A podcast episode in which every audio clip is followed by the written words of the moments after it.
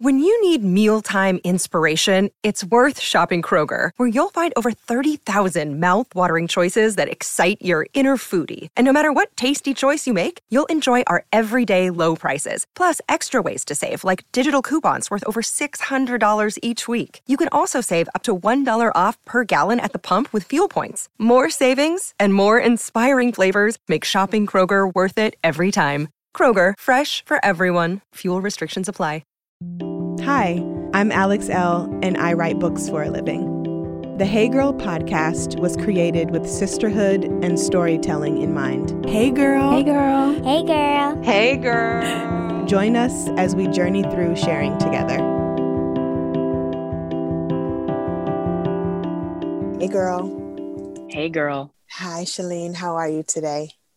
I am doing amazing. How are you doing, Alex? I'm doing good. I'm doing really good. I'm excited to chat with you and to learn more about this amazing initiative that you have happening in the world. But before we get started, mm. can you please let the Hey Girl listeners know who you are and what you do? Sure. My name is Chelene Knight. I am in Vancouver, BC, Canada. I do so many things. I'm a writer, I'm an editor. I recently started my own literary studio, Breathing Space Creative, and I love focusing on the idea of creating a healthy, sustainable creative practice. So that's the, the majority uh, of my work. I also do a lot of freelance editing, and poetry is my foundation and my first love. Tell us a little bit about Breathing Space Creative. I was immediately captivated when I got an email from you and I saw your your links and I always click through people's links when mm. I get hmm. emails and I came to your beautiful website and I am just enamored by what you've created. So, can you share a little bit with us about Breathing Space Creative and why you decided to start this literary studio? Yes, definitely. I think the idea for the studio started through my my work as an author you know touring and talking about my work. Um, i wrote a memoir called dear current occupant in 2018 kind of you know documenting my childhood. And i used a lot of poetry and i used essays but having to speak about these traumatic experiences and not really having support around those kinds of conversations was kind of what sparked the idea for breathing space creative. And i started to think okay you know being in the publishing industry is amazing it's fantastic but there's something missing there's this idea of being able to create in a way that makes you feel safe and supported, and also being able to talk about your writing in a way that makes you feel safe and supported. So I sat down with a friend of mine who does some graphic design, and I was just telling her about my idea. And hours later, she's like, how can I help you build this? Like, it just sounds like you're so excited about it. And so we did some visioning together.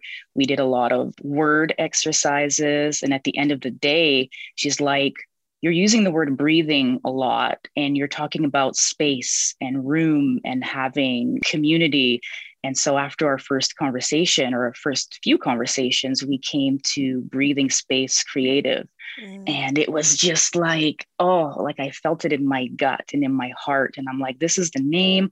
I know what I want to do. I want to work with writers and people in publishing and just help them have, you know, this healthy, healthy relationship with their writing. And I've heard so many horror stories, you know, about people writing their first book and going out on tour and, and talking about it and then saying, I'm never doing this again. Mm. And that is heartbreaking, you know, to just cut off your writing and the publishing side of it just because of this lack of support. So, I guess, long story short, I want to support writers and, and help them figure out how to build a practice that makes sense for them.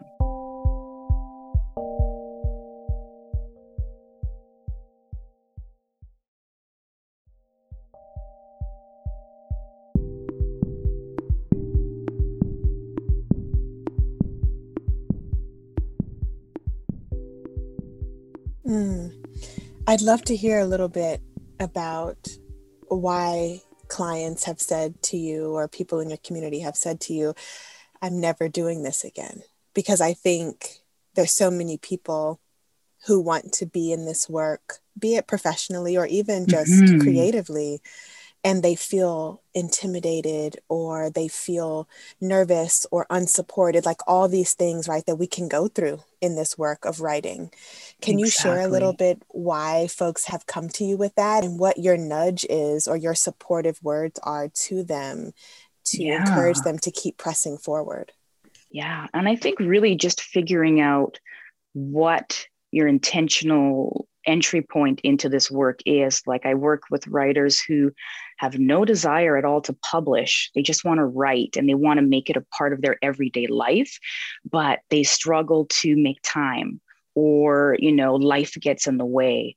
So I think people come to me because they see that I do so much like I've got a, pretty much a full time job working as a literary agent, I'm working on book number four. I'm an editor. I teach, you know, poetry as well. And they're like, how are you doing this? And how are you not like falling to the floor? Mm. And I'm like, I only make space in my life now for the things that nourish, right? And I protect my writing time.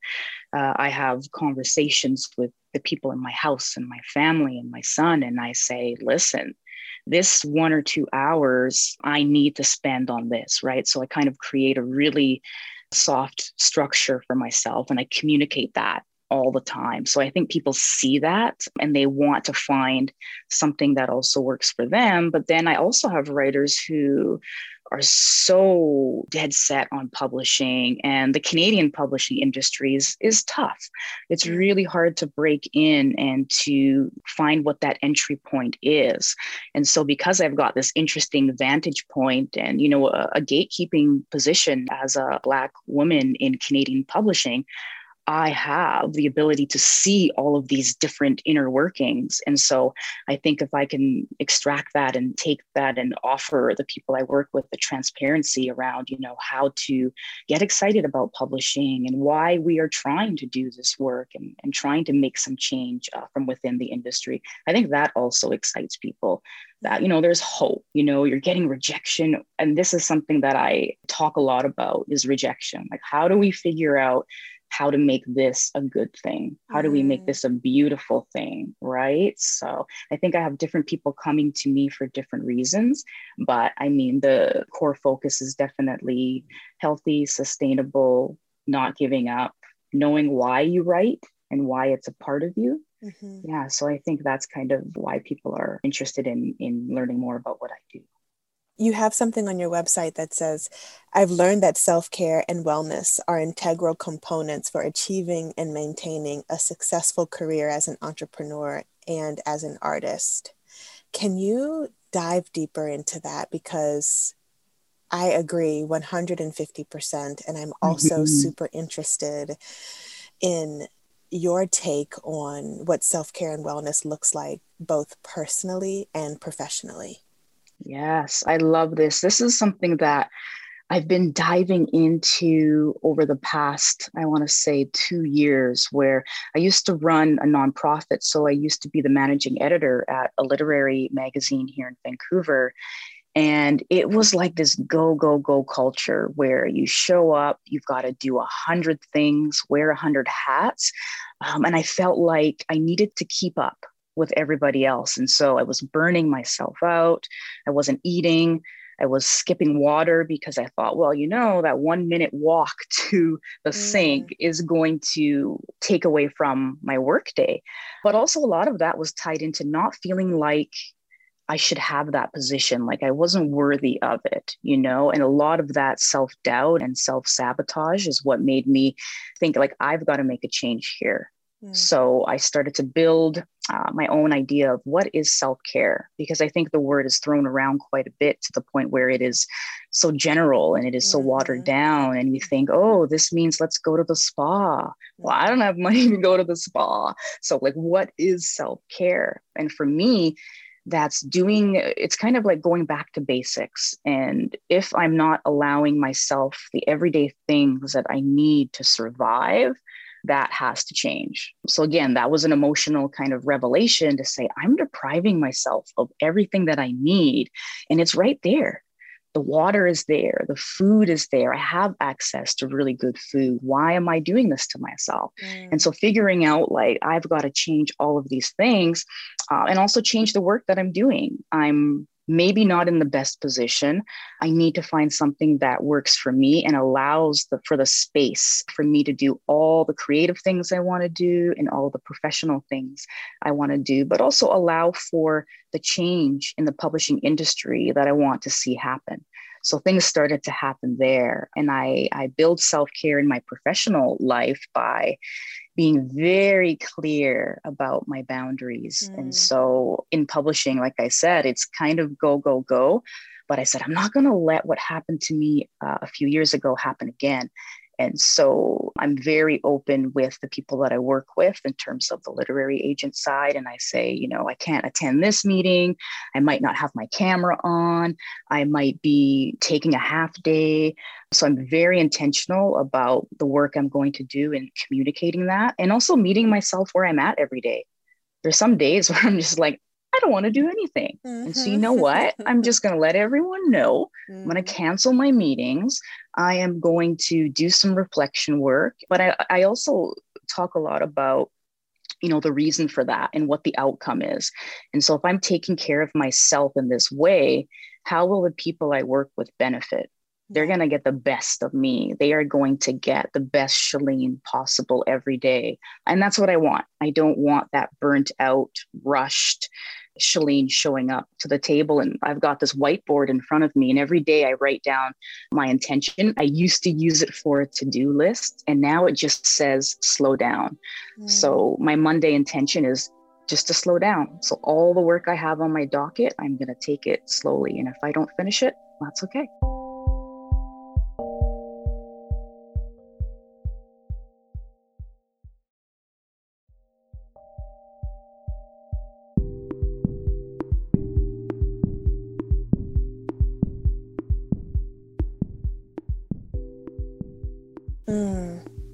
You are speaking my language. When did you fall in love with words? Oh, well, that's a big question. I would say oh, I was probably six or seven years old, and I would use books and reading and story as an escape initially. But then I realized like there's so much more out there, right? So just being able to tell story with words, be able to communicate essentially. I was such a, a, shy little girl. I wouldn't talk to anyone. I would just kind of just sit there and read my books. And so when I started to write, that was kind of my um, way of pulling back the curtain and letting people in and, and saying, hey, I actually have something to say, but this is the only way I can do it right now. When did you learn that you wanted to be in the career of words for your community because that's what you're doing in this work. So I'd love to hear more about like when that aha moment was for you. Do you recall it or did it kind of just flow into your life? Yeah, I think it definitely just flowed in. I think when I, was in my 20s, like this is not that long ago, I'm almost 40 now, but I think I realized that there's a space for me to do something really fantastic. And whether that's being an author and sharing my stories or finding a way to validate the writing and the work that other writers do. I think in the industry, we are very critical uh, we're looking for perfection all of the time, which is something that kept me out of creative writing for so long because I was so worried. I thought, well, I can't write this perfect essay or I can't, you know, shape the perfect narrative arc in this story.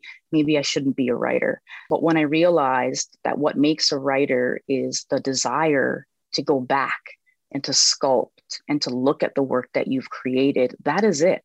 That is what a writer is. It is not publishing.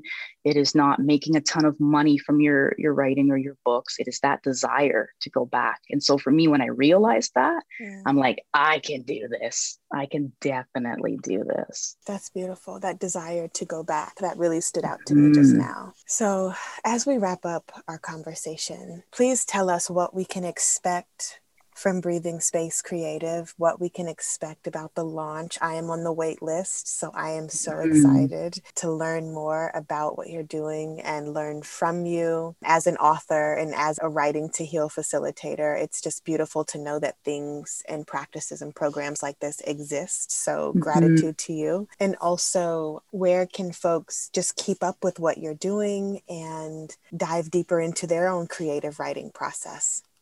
Yes, I'll be launching a program called the Forever Writers Club.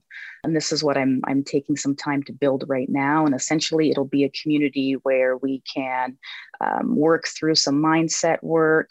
I provide publishing transparency and support people along that path. We look at, you know, moving the body and all the things that lead to a healthy relationship with our writing. So that will be opening this fall sometime, and folks can find me on Instagram at BSC Literary Studio or my personal Instagram, which is Nourishing Word, and breathingspacecreative.com. So, my last question is if you were mentoring your younger self, what would you teach her or what would you tell her? Ooh, I would tell her everything is going to be okay. I would just tell her that everything is going to be okay. Thanks for listening to the show today. Please rate, subscribe, and review. Also, feel free to share with a friend. We love having our community grow. Music is by DC's own Kokai.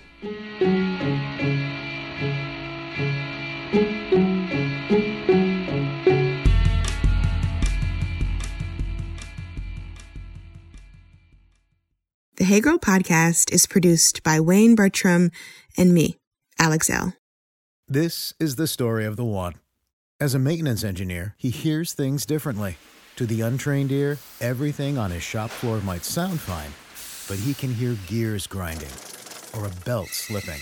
So he steps in to fix the problem at hand before it gets out of hand. And he knows Grainger's got the right product he needs to get the job done, which is music to his ears. Call, clickgrainger.com, or just stop by. Grainger, for the ones who get it done.